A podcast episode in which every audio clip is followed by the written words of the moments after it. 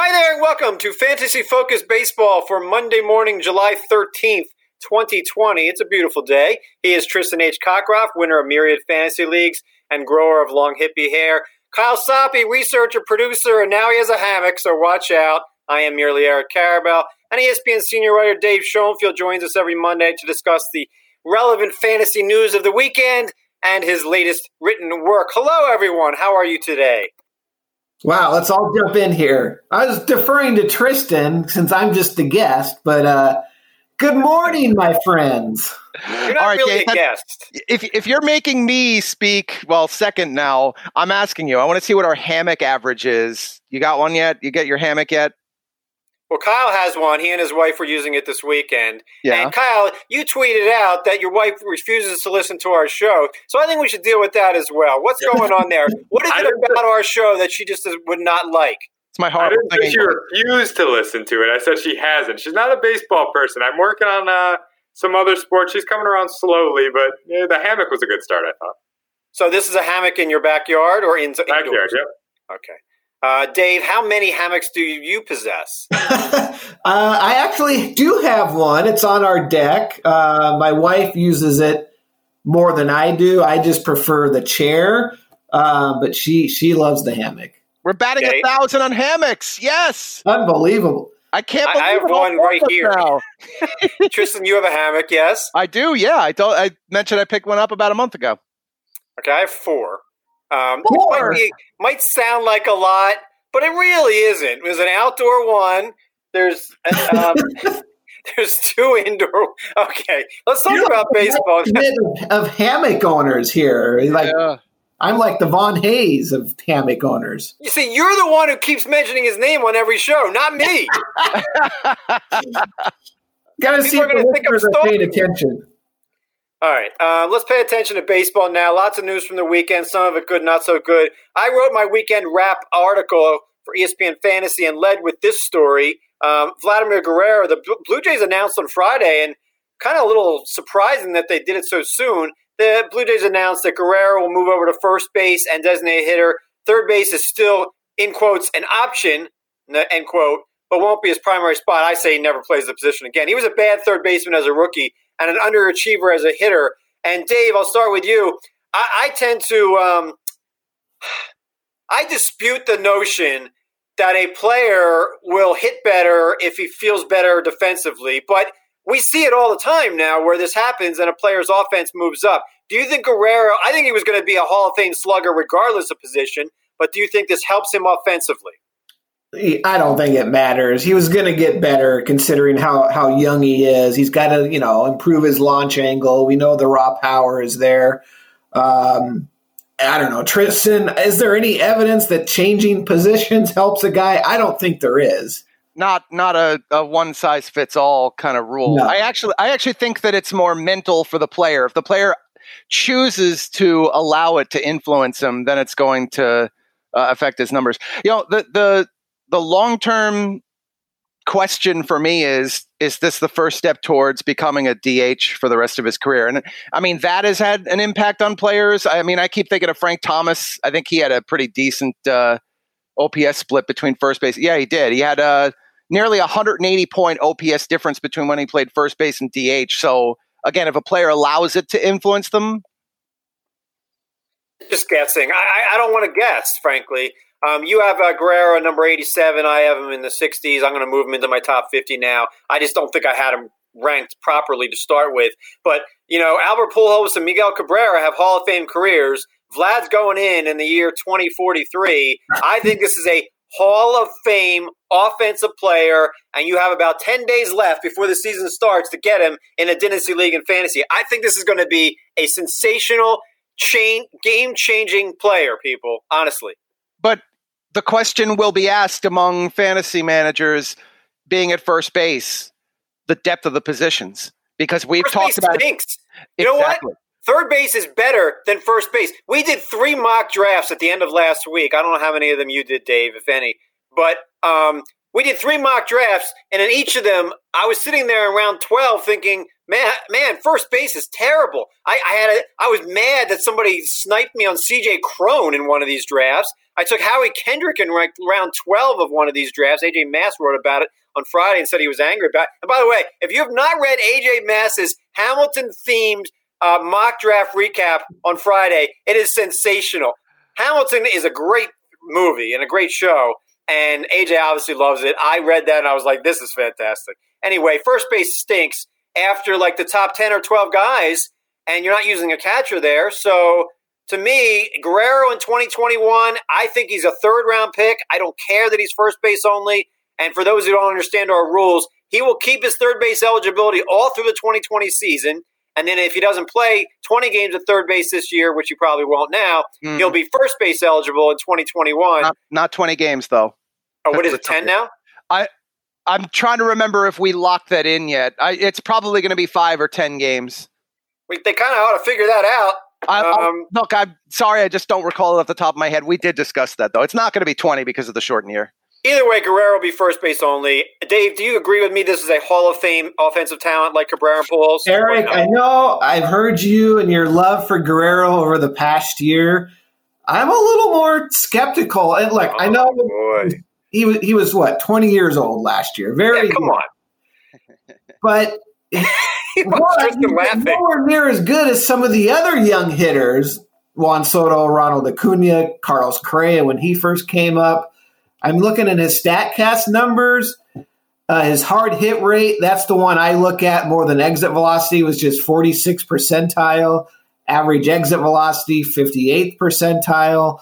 Um, he doesn't strike out a lot. The strike zone control, it's more that he's over aggressive, somewhat similar to his dad, and he's got to get the ball in the air. That can all happen. But no, I, no way am I calling him a future Hall of Famer. I didn't see enough last year. Can we? Can we? Can, Dave, do you have a chance? Can you look up the 2011 splits for Mike Trout? I'm just curious what he did as a rookie. I don't recall. Was he good? Was he bad? Would like that. Come on, that's like 150 at bats. Not even that. He was, it, oh, right. Now, he was. All right. He, he- yeah. All right. So, That so was Trout's my 19 season. He was he was even younger than Guerrero. by like six months. I'm loving that. That, that, that, that now we have someone else who could challenge Eric on this one, but Dave, Yeah, I know, think, you're, I I think you're just off on this one. I lean I'm more off. towards Eric. Like Vlad Guerrero. No, I I just said, Dave. I think you are off on this. Whoa. one. I'm closer to Eric on this one. The guy was 20 years old, and he did a lot better than Trout did the first time he debuted. I I do worry a little bit about the you know fitness and physical form for Vladimir Guerrero. If that's going to influence him over time, I get. I, I worry if he doesn't make the Hall of Fames, it's because I think seven, eight, nine years down the road from now, he begins to significantly break down. Well, look, the Hall of Fame thing is much different from his fantasy value. Obviously, his real life value takes a big hit as a first baseman or DH only. You know, even Miguel Cabrera was competent in the field for a long time. Guerrero's not. I don't think, and we don't even know if he's Miguel Cabrera at the plate yet. All right, so Toronto can play uh, Travis Shaw third base for this season, and then the kid, the Vanderbilt kid, Austin Martin, can play third base. Cavan Biggio can play third base. They have plenty of options to play third base in 2021 and beyond. So I think that's another reason why this move happened. Either way, I like Guerrero more than I did before the weekend. Let's get to some other names here on the show while we still can.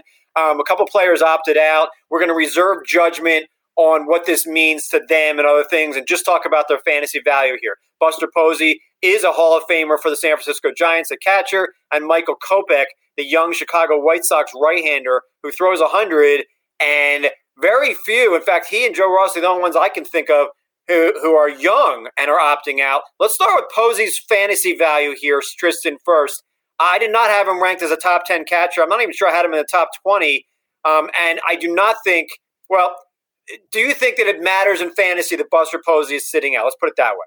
No, not really. I think, and and here's the problem with it. He was 15th for uh, for I had him 15th among catchers. Mainly that was I wasn't all that interested in the players who were ranked behind him.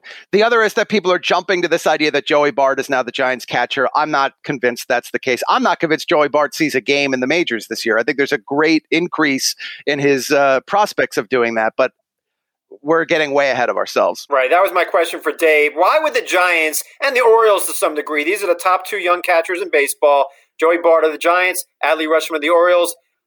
Even if these teams thought they could contend, why would they push these guys? The Giants have Rob Brantley and Tyler Heineman, a couple guys who are journeyman types. I don't see Joey Bart playing in the majors this year, even now. Yeah, I don't think so. I mean, just looking at his minor league stats last year, I don't think the bat is quite advanced enough to basically jump from Class A to the majors. Uh, that's a big leap. So, look, I know they don't have any catching. Um, so there is, you know, a potential hole there that he could squeeze into. But I'm with you. I don't think he sees the majors. Right. They could always sign a long-term veteran, veteran like Russell Wilson or somebody like that, Russell Martin, somebody like that. Um, if they sign Seattle's quarterback, that they could sign Russell Wilson too. Yeah, that'd be a different catch. story. He was the second baseman. The other one, Kopech, is a little bit more surprising, and obviously there's some off the field issues we might not know about here. But from his overall um, dynasty impact here, Tristan, I still think Kopech, who throws 100 miles per hour regularly, is a excellent um, stash in a dynasty or keeper league. Do you still agree with that? Yeah, I don't think this influences his uh, dynasty or keeper appeal. I'm just concerned about this having been an opportunity for him to build up innings so that there'd be less of a question about innings caps next season. The other thing that's kind of bothered me about Kopech for a while is the variable velocity. You and I both saw him pitch where he could hit 104 on the radar gun, which, by the way, probably the radar gun was being a little bit generous there, and then he could drop down to 94 with the fastball. I find that curious and a little uh, disconcerting, but yeah, a great prospect. And Dave, the White Sox can turn to Gio Gonzalez, Dylan Cease. They have five rotation members already without Kopech. It's a little bit surprising that a young player would opt out. He may not be the last one. There might be pressure on these guys to not opt out, and obviously this would affect fantasy. Kopech was on my list to draft this season.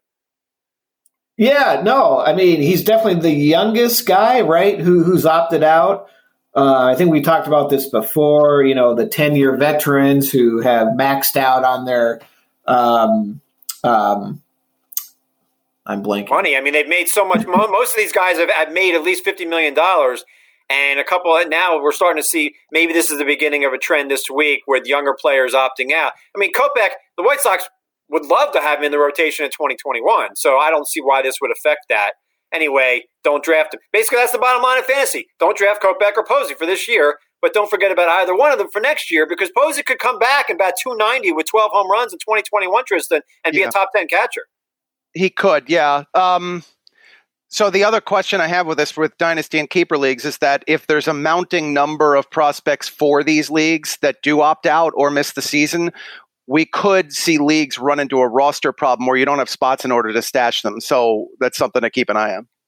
Moving on, um, uh, the Yankees closer Aroldis Chapman, one of the latest to test positive for COVID nineteen. There might be others, including Yordan Alvarez, who uh, has unspecified reasons as to why he's on the injured list. But we know that Aroldis is out, and we know that Zach Britton, the lefty, um, put him in the game. Buck, he is out. He's probably going to be the closer. but we're just guessing. Aroldis could be ready in ten days for the season. It might be three weeks into the season. We have no idea. So I'll say, I'll ask you this, Dave. Um, do you have any concerns that Zach Britton could be an effective closer? No, I, you know, is he what he was? You know, that year he was perfect. Probably not. He's a little wild, but you know, he keeps the ball in the park. He's hard to hit. You know, you go through the closers. There's not a lot of. I know you guys have talked about this. A lot of like sure things. So Britton, he's clearly a top ten closer. Um, maybe even top five or six. You know, I don't have the rankings here, but uh, he, I think he's one of the best. But would you draft him if you were doing a draft today, knowing that he may get saves in early right. season? He may not. You could stream the position. Tristan's the king of the streamers. So, like, I can make the case that I'd rather draft Zach Britton than anybody on Washington because I have no clarity on Washington's bullpen. Daniel Hudson versus Zach Britton today, Tristan. Wouldn't you take Britton because we think we know he's going to get some saves? You would, yeah. And a lot of times I like just getting the numbers today and dealing with it later, especially when, yeah, you could probably pick up the Nationals closer freely during the season. By the way, when when you think of the production for these players, I think a lot of people go back to the Orioles ground balling types. They think of the Jim Johnson 50 save years and they link that to Britton, and especially because Britton is an extreme ground baller. But the difference is that Britton's pitch misses a heck of a lot of more bats than Jim Johnson's did. He's a very good and very underrated relief pitcher, and I think the only reason people have questions is that injury he had two years ago. Are you dropping how, Aroldis? high potential when he closes? I, I don't. I don't want to move Aroldis in my rankings because I just don't know what's going on. You- so You- Don't you have to though? I mean, I guess a little, but I, I like. I don't know if he's missing any time. he's. Mi- I I can't see him not missing time. It's going to take him time to get back up to the point he's Okay. ready to pitch at a high level, and he's a velocity guy. He's got to have the velocity, but it could be five days. That's my point. He could be back by this weekend. Let's talk about a lineup change here, and this is big news in fantasy. Cleveland with Terry Francona, Francisco Lindor is dropping from the leadoff spot where he hit in basically all of his at bats last year to number three in the order. Cesar Hernandez is going to bat first. One of my Philly favorites here. What a base runner Cesar Hernandez is. Let me just say. and just wait until Francona sees him try to go first to third. He has the speed to steal 30 bases in a season, but he, he never came anywhere close to it because he has no base running instincts. But he's your leadoff hitter, and Oscar Mercado is dropping to like seventh in the order. This is a big deal. I don't think Mercado's worth drafting now, Tristan. And you can make the case that Cesar Hernandez is worth drafting on the impetus that he, he would have a pace for 100 runs scored. He gets on base. Yeah, and and opportunity as well. We mentioned turning over the lineup, the fact that that gives you more volume overall, the runs, the RBI, just the times of the plate and how much it influences your batting average.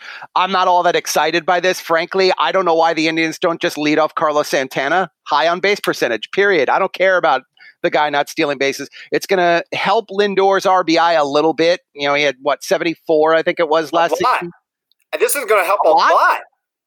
If you've got two on base guys batting ahead of him instead of the you know a catcher, how can Lindor not be among the RBI leaders now, as opposed to last year when he wasn't even in the top fifty? Yeah, this, I- this, this, he- he won't score as many runs. And the big question is, will he steal bases? He could still opt to steal bases batting third with, you know, Santana or who who else could bat cleanup on that team? There was an, an obvious guy there. Right, Um, uh, Franmil Reyes. Franmil's fifth. There's still one other player. I'll, I'll look it up. Um, the point being, oh, Jose Ramirez. The point being that I, I already have Lindor ranked number five overall, one spot ahead of Mookie Betts. And if I don't have clarity on Mike Trout in the next week, I would consider moving Lindor ahead of Trout. Absolutely. Dave, your thoughts? Yeah, it's interesting. I think the big question, and this is a broad question, is how much are guys going to run this year? You know, are they going to run more because every game's important? Players are going to be excited to be back out there. Are they going to run less? You know, they don't want to risk an injury. They, they're more worried about 2021 than 2020. You know, I know we you guys have talked about Christian Yelich, who I don't think he's going to run this year. One, he you know had the broken kneecap. Um, Lindor, you know, I don't know. I think num- batting third would suggest he runs a little less. I think it affects his value. Um, let's get to Tristan's trivia here, and then we'll talk about some other news and Dave, what Dave's been writing about. Tristan, what do you got for the trivia that Dave won't know? So I'm going to go back to the theme for Posey and sing his praises from his prime because he's the only active catcher to bat at least 300 with 90 RBI in a season. To do that in the same year, he's the only active catcher who has done that, and he did it twice in his MVP season in 2012 and in 2015. Can you name the five active catchers who have either batted at least 300 or driven in 90 runs in a season? Buster Posey's done the two things at once twice in a season. Nobody else has done it, but five catchers have done either one in a season. I want you to name them. Yadi's got to be one. Well, okay, Yadi Molina's hit 300 once. He hit 304 times One time. 21, 2011, 12, 13, and 16. Star of Eric's Sim League team. Not Yeah. anymore, but yes. Didn't he hit like 380 for you one year in Sim? and he still baseball? didn't win. He didn't win the MVP that year. Yeah, he was robbed. He was robbed. Another catcher did. Grandal, who I Oh yeah, on, right. I assume he's knocked in 90. Yasmani Grandal won the MVP in our sim league that year instead of Yadi, who batted 380. Grandal's an answer on this, right? Grandal is incorrect. Of course he is. Uh, Not MVP either. Did But I'm sure that guy doesn't listen. Santana drive in ninety when he was still a catcher. Who is this? Carlos Santana. Nope. Carlos Santana is not one of the answers. Ugh. so, uh, okay. Come on, Eric. We got to do better than this. Nobody, Well, I nobody else on this list did either one more than once. They're one timers. Each of these four guys did it once. They have one such season. Salvador Perez ever hit 300? No. No, but he might have knocked in 90. Nope. Okay. Well, I don't think Rus- Russell Martin had some good years, but I don't think he ever did either one. No Russell Martin. You might be thinking a little too bit too deeply on some of these. well JT Realmuto. he is correct. He batted 300 in 2016. Okay, so that's one. Um, What do we have? Three out of five? You have three more to go. Two your of them boy. Gary Sanchez knocked in 91 He here. did. He drove in 90 runs in 2017. Good job. That's three out of five. Now the other two did uh, batted 300. They did not drive in 90 runs. They batted 300 once apiece. Once And this apiece. is Okay. regular. Like, didn't Omar Narvaez bat 300 one year? Nope. Got to qualify for the batting title. Remember. You got to qualify. Oh, that's tough. Yeah, and how many catchers even qualified for the batting title last year? More than you think. Oh, well, uh, you don't have to rub it in. Okay. No, I, I had the same thought, but it's actually more than you would have expected. 502 is not uh, is really not all that generous. It's when you get much beyond that. How about Willson Contreras? No, but No, yeah. there's a little bit of a link to one of the answers in your guess. The clues make it more confusing sometimes. Willson Contreras. All right, I'll What give you clue? a, Victor Caratini? I don't understand. no. There's, there's a part of that answer that is kind of correct, and the other part of it that is a hint is this player did play a portion of his career for Eric's favorite team. well, I mean, Wilson, I guess Wilson Ramos. Is Wilson Ramos is correct. He did it. In oh, Wilson Ramos. Now, the last one's tricky. He is competing for a job on a team where there is some news about positions. And he has been talked about not as, I mean, he might make the team as a catcher, but as a platoon partner at another position. What, Isiah Kiner Falefa? Nope. Older player. This guy batted 300 in 2014. Older player, Eric. It's right up your wheelhouse. Wow. He was involved in one of the more infamous trades in our Sim League's history. well, that doesn't help. Stephen, Stephen Vogt, I don't know. Let's talk about what Dave's been writing, and then we'll get the last answer here. So there's a, I- I'm flummoxed. There's an MLB roundtable with you, Bradford Doolittle, and Sam Miller with some very interesting questions here, and some very interesting answers, I might add. It's mainly about home runs here, predicting the totals. You seem confident, Dave, that the home run ball we saw we saw last year is coming back again, which would obviously have huge fantasy impact. Yeah, I, I mean, why would I? Why would you predict anything different? You know, we don't know, so I think you just got to go on the assumption that the ball's going to be lively again. And I think Tristan, that's your um, analysis as well. It is. I agree with you on that one. I do think we're going to see a little of last year where we don't see a high number for the major league leader, but the overall totals are high. So, in other words, lots of guys with 14 home runs, but Right. nobody with 20. So today, today should have been the home run derby. I think what Los Angeles was the uh, where the All Star game was supposed to be this year, and um, so today would have been the home run derby. You say Pete Alonso will lead the majors in home runs again, and I say, could you be any more boring? He only led the majors last year, and the other I- guys. did I say that? I mean, uh, we were asked like, who's the real home run king? I guess with Alonso, my point is more. I think he's legit. Um, you know, he's not going to hit 300, but he's a pure power hitter, power to all fields. Um, you know, he likes the role of being the star. I think he's competitive. Um, you know, I know there's some people predicting some regression. Um, yeah, maybe 53 is his career high, but I think he's a solid 40 homer guy over a full season. You know, that's a good point. So I, I know you guys don't read the fantasy football stuff, all right? But I, I, I, I wrote about running backs who've already had their best season. I think Pete Alonso's already had his best major league season. I know that seems mean, but it's not. He hit 53 home runs, yeah. people. Like to say that he's not going to do that again or even hit for that high an average again, I think is totally realistic. He would might he might lead my list of players that have already had like young players, not like Nelson Cruz types. You know, with running backs in football, I named everybody, including you know Frank Gore. But but still, this will be interesting. Like, has Pete Tristan? Do you believe Pete Alonso has already had his best major league season?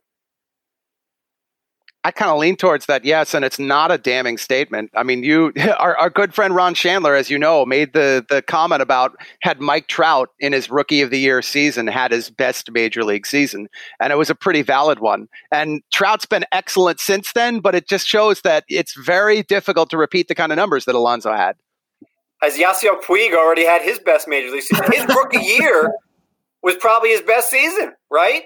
And he's looking for work. And I assume the reason he's not with a team right now is because he's asking for too much money. But we've heard Baltimore, Cleveland, San Francisco as as uh, options here. So he was ranked well and projected well in our mock drafts last week. And I said to our pal Todd Zola, I mean, at what point do we remove Puig? And and of course, the next day, now we're hearing he might sign with somebody. So Dave, obviously, we don't know where Puig's going to go but he still could have an impact. He still puts up numbers. I don't think people realize what he did the last three years.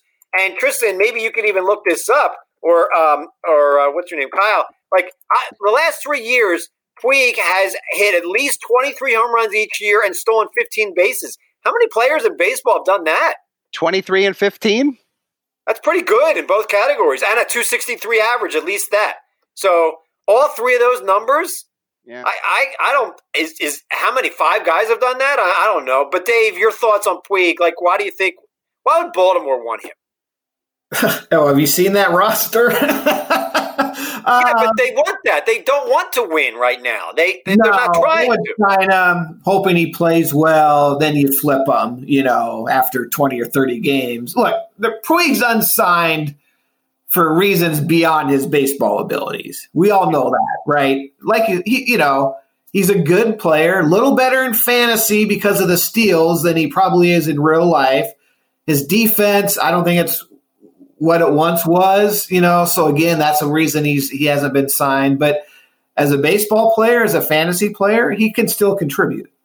My point is, like, if you're Baltimore and a Puig signing takes away at bats from I don't know Anthony Santander or Austin Hays. That's just ridiculous. Play your kids and see what they can do. I, I think that's a terrible fit in the clubhouse too. But that's not when he signs. Obviously, we will discuss it from fantasy for this show, and I'll write something, and we'll have projections on him. He he can matter in fantasy, Tristan. Let me ask you: You're doing a draft today. Would you draft Puig? No.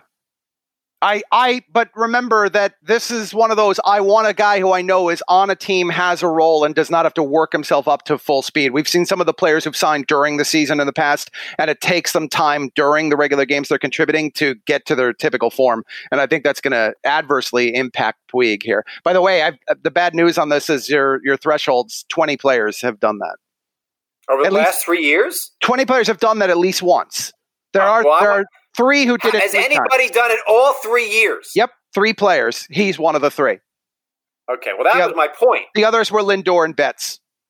I was going to guess Lindor. Um, that's my point. Is that he's a rare player.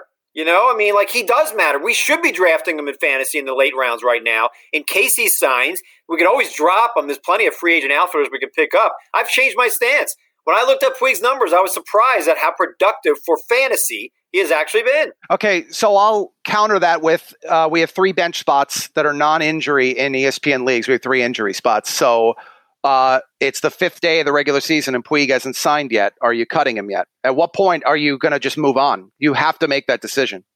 You're you're right about that, but I'm going to go in one of our mocks to look at the outfielders that were not drafted.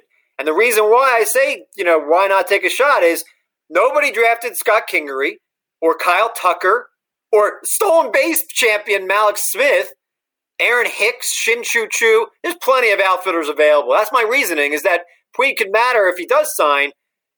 But and Kyle Tucker, by the way, kind of reminds me statistically, potentially statistically, of Puig. He's not going to bat over 260 or 70, I don't think, But if Yordan Alvarez misses the start of the season and he's on the injured list now, Kyle Tucker should be guaranteed playing time as the DH or one of the outfitters that can move Brantley to DH. Dave, Kyle Tucker is one of the top prospects in baseball, a little bit forgotten because he didn't play last year in the majors much and give much of a chance, and his manager is noteworthy for not playing kids, but he was a 30 30 player in AAA. Yeah, it's t- he has to play. The Astros, look, I know they're fighting for division and they want to go with the proven commodities, but it's time for him to play. He has nothing to prove in AAA huge power numbers there. Like, What did he hit? I'm trying to look this up. 37 home runs in AAA or whatever. And 30. Yeah, I mean, he 34 homers, 30 steals. Now, Joc Pederson did that in AAA and then, you know, stole nary a base in the majors. But still, if Kyle, if Dusty has already said Josh Reddick is his right fielder over Kyle Tucker, but if Alvarez is not ready for the season, Kyle Tucker's playing. And I can make the case right now that Kyle Tucker and Yasiel Puig are worth your 20th round draft picks in case they play early on. Tristan's mocking me. No, I'm not. I, I agree with you, especially in Tucker's case, because I do think Tucker's making the team. My concern with Puig is the the roster confines. I will not burn a spot on a guy that I think is going to be non-rostered going into the regular season. I just think that's that's a tough thing to do, especially in our game. Tristan, I'll ask you this because you and I were in all three mocks. Um, what were the different formats here? What is most popular at ESPN? Obviously, there's there's regular roto, which are my rankings. Your rankings are um, what head to head categories. Categories very similar a- to yours, just with a head to head component. And AJ Mass is points league. So, what was the main difference you saw in the three mock drafts that we did? So typically, the points league is where we see the the huge differences. So, for example, Shohei Ohtani, where you have the daily league ability, he was a third round pick in the points league, and I think he was eighth. Was the sooner in the roto and the head to head categories. Uh, closers went a little bit more quickly in the points leagues. Starting pitchers went earlier. I got the number one pick in the points league. Hated getting it, but took Gerrit Cole because I wanted to take the ace caliber pitcher, especially now that he says he's going to throw 100 pitches on opening day.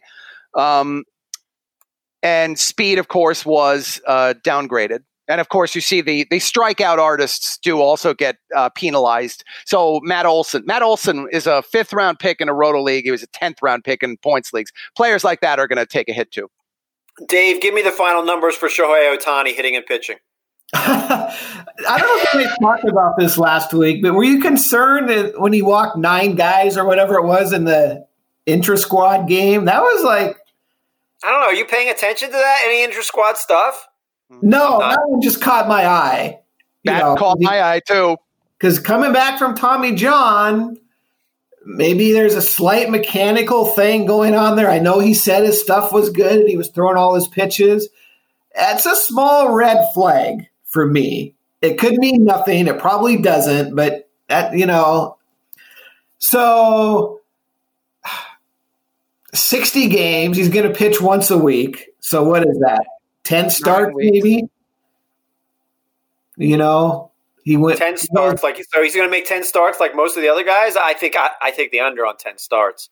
Take the under. I mean, over you know, if they start every fifth day, that's 12 starts over 60 it's, games. It's nine weeks. If he pitches every Sunday, he's making nine starts tops. He's in a nine week season, so nine. Yeah, so he goes four and two, three five four ERA. I say mid threes ERA, good strikeout rate. So does he get who gets more plate appearances this year, Ohtani or Kyle Tucker? Probably Ohtani. It should be T- Tucker should play every day over Reddick in my book, but like you said, Dusty loves those vets. So Ohtani plays DH what four days a week and pitches every Sunday. Tristan, is that what you're how you're viewing it? I would project him for that. Yeah, I think I and I'll probably say you should draft him assuming eight starts with some uh, pitch caps, and especially in the early outings. I think he gives you what a hundred and that'd be like 175, 180 PAs maybe. Okay, I, I just I I I'm not taking him. I, I know that I don't want to be mean. I just like it seems like you need to, to spend a top 100 draft pick to get Ohtani, and I want more clarity on, on what he's going to offer from me, uh, my, my team. So I'm not, ta- I don't know, I guess I'm not going to get him anywhere. Except um, that I, in in our game, where we have the ability to maximize each and every outing he has, he has much more value here than elsewhere. Okay, so you would take him in the in round ten of your draft. Oh yeah, I'd take him sooner than that. Really, Yep. Dave, I'm- you, you have interest here or no? Yeah, I would I would have interest. Okay. You know, I, even though I brought up the the nine walks, I think he's going to be a good pitcher. We know he can hit. Yeah, ten. I would take him. All right, let's move on. What else do we still have to do? I guess we have to answer the trivia question, and then we'll get to some of the tweets here.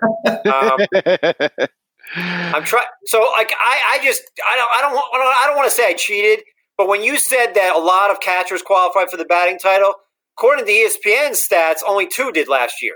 The only two that qualified for the batting title were Realmuto and Grandal. it's career active players. There's a good number who have done that at some point. Right, but like every year, what I'm saying is that it's Yeah, rare. It's not a huge number. Yeah, yeah, you're correct. And it's declined in the past couple of years. I got it. It's got to be Jeff Mathis. nice. that might be the least likely player to meet either qualification of any catcher. Great Well, well, okay, there was some Cubs tie-in, right? So, No, that was the Wilson Rum. Wilson. That was well, Wilson oh, that Rum. was Wilson and Wilson. Gotcha. This was Uh, the He guy. said this. the, the what was your infamous hint? trade. The, this guy was involved in an infamous trade in our sim league, and he is currently with a team non-roster on the 60-man player pool. He's a competitor for a platoon role at a s- different position this year. Oh, Lucroy. Jonathan Oh, yeah. Lucroy, 300 in 2014. Yeah, yeah, he was that's hit where for he finished like third in the MVP voting. Yeah, don't even look at that. Don't even look at the voting for these things anymore. This Larry Bowa was like number two in the MVP voting one year. Larry Bowa. You know, ancient history. They, voters do much better now, Eric. Lucroy had a great year. He was the best catcher in the game for a year. They do so well that Rick Porcello won the Cy Young over Justin Verlander. Oh, boy. Ugh. Lucroy really Lucroy was fourth in the MVP voting in 2014 with the Brewers. How? Isn't that year he hit like 53 doubles? And that was the dead ball year. That was a great year. He had. was he was a very good hitter for those couple of years. Yeah. I mean, his WAR was right there. I mean, Kershaw won it. Stanton, McCutcheon, Lucroy all had a 6.4 WAR. Rendon. I just come on. I, really? What? What? Eric, come on. He was a great player for one year. And I got to look up this trade. What trade are you talking? Like I'm supposed to remember In a trade that was made in our in our in our sim league with a good friend of ours, he was traded for Forrest Whitley and Ketel Marte. Oh my goodness. That happened? You're commissioner. How do you allow this stuff to happen? For the time, it actually looked like a really good trade for the guy who got Lucroy. It was during that time he was hitting. All right, Kyle, you're here. Kyle, Kyle Tucker. Um, what do you got for some uh, hash browns? I've been called worse on this podcast. Kyle Tucker will work. Dan wants to know some players other than the ones Tristan mentioned earlier that are over or underrated for points leagues. It is all you, Tristan. I, I, I pay attention to points leagues to some degree, but obviously you and AJ are much more attuned to it than I am. Dave and I will sit this one out. Uh, who's overrated and underrated? Obviously, starting pitchers are underrated. Closers are underrated. Guys who strike out and don't walk are overrated. That's like the simplistic answer, isn't it? Carlos Santana. Carlos Santana. Really underrated. Yeah, and that's amazing because in the past he used to be ranked about 100 for roto leagues and he was like a top 25 overall player in points leagues and I did the filter in our draft. He was ranked around 130. I should know it. That's my ranks on there. And yet his point projection, I think, put him in the top 30, which I, I, I just can't believe that's the case for 2020. I, I can't. I mean, look at the walks leaders, and you can see Carlos Santana had 108 of them last year. That was tied for fifth in the majors. Like, if Santana's a 12th round pick in a normal roto league, in a points league, he's like a fifth round pick, honestly. And Juan Soto, with all the walks, is a first round pick for sure. Yeah. Actually, the other is doubles are the currently underrated category in points league. So Nick Castellanos. Xander Bogaerts, who also hit 50 doubles last year. Yep. You know, I, I don't think Rhys Hoskins is going to bat 250, but he was second in the majors in walks. Walks. Joey Votto is still Joey Votto is worth drafting in a points league, but not a roto league, I believe. Um, Hoskins takes a hit, however, because of the K's. oh yeah, and I have no idea what he's going to do this year. By the way, go Google his image. He has long hair and a mustache. It looks glorious, glorious. All right, Kyle Tucker, what's next?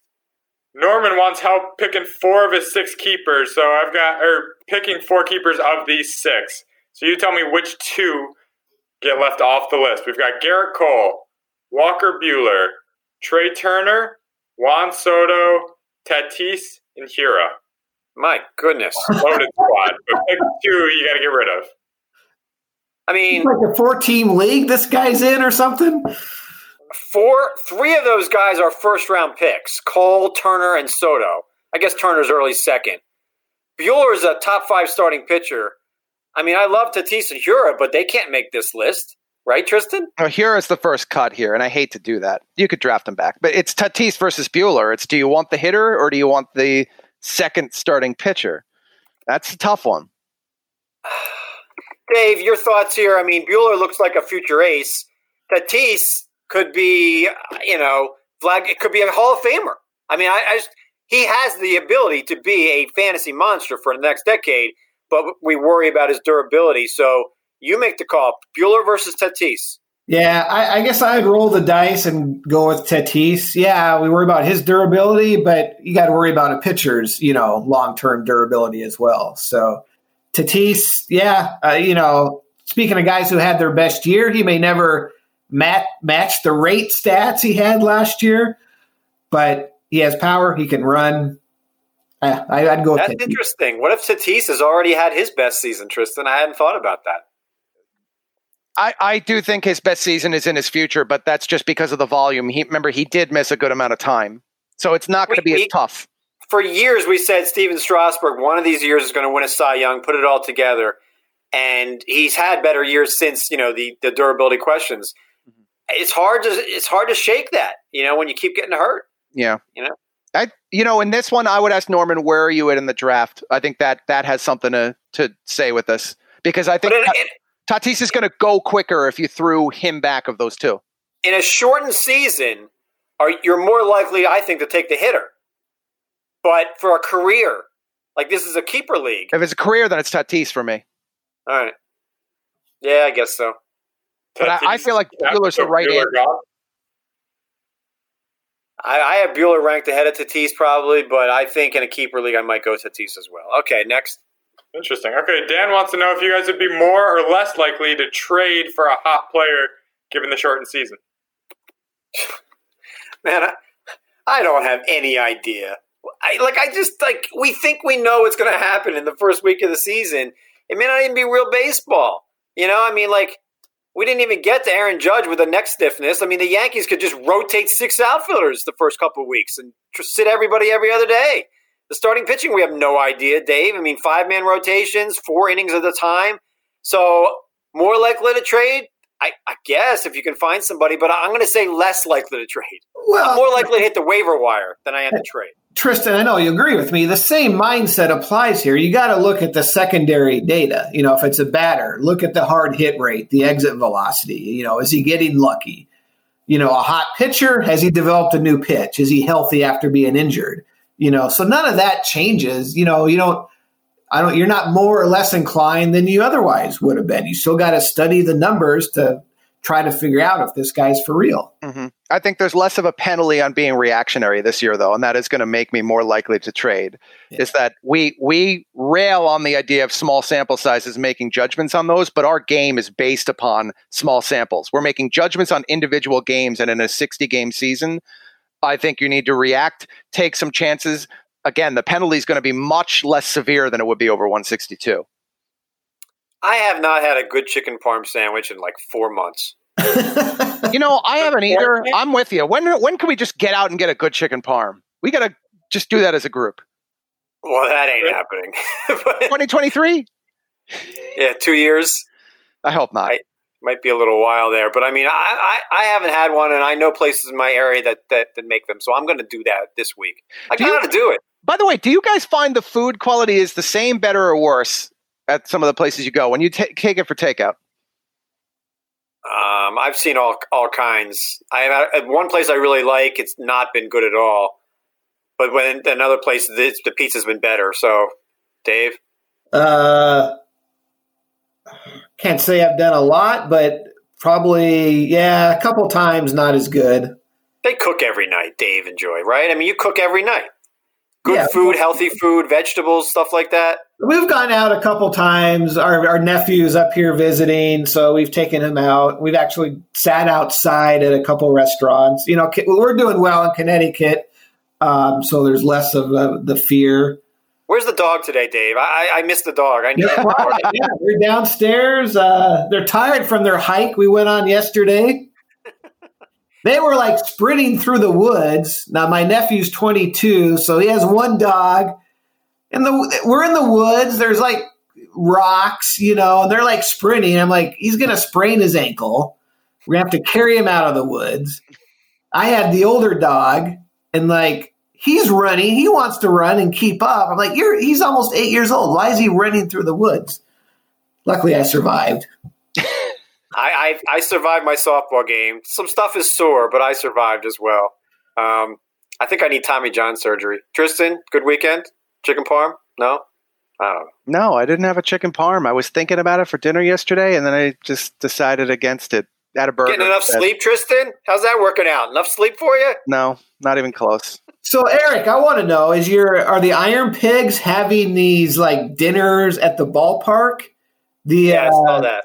Yeah. Yeah, the Hartford team, the Yard Goats, uh, my editor Dan Mullen went to dinner at the ballpark the other night.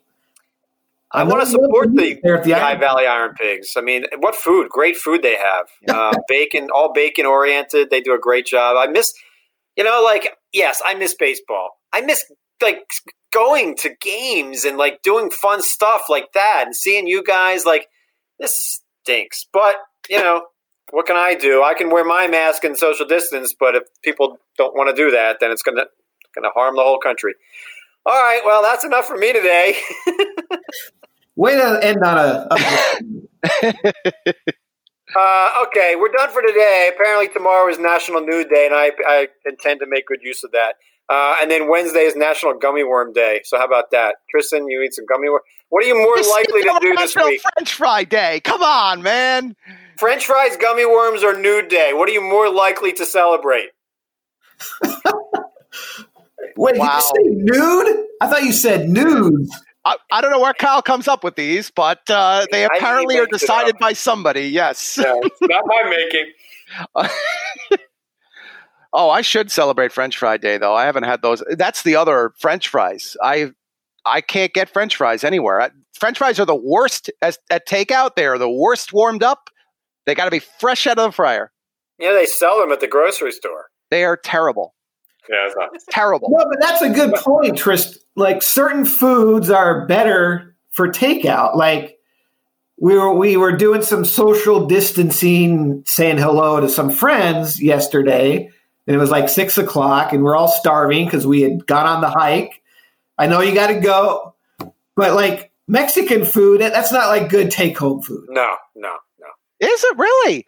I'll give you this. If you find a Mexican restaurant with fresh ingredients, we've got one in town. That actually has been pretty good. No, but like the burrito can get too soft and soggy. Yeah, you got to pick it up right when it's done. You got to be waiting there for when it comes over the counter, and you got to race it home and eat it right away. Eric wants to go. No, no, I, I, I wasn't waving you off. I was trying to wave like you were waving. We're all giving each other helpful Like food wax tips. I want. I want Oh, your guys like helpful food hand tips. waves. Yeah, we're doing the, you know, what's that movie uh, with the kid and the, you know, Wax on, wax off. that's the movie. Christ. I get very excited. No, I had to do a video for ESPN, and my wife films it. And she says, "Cut down on the hand movement." Wow.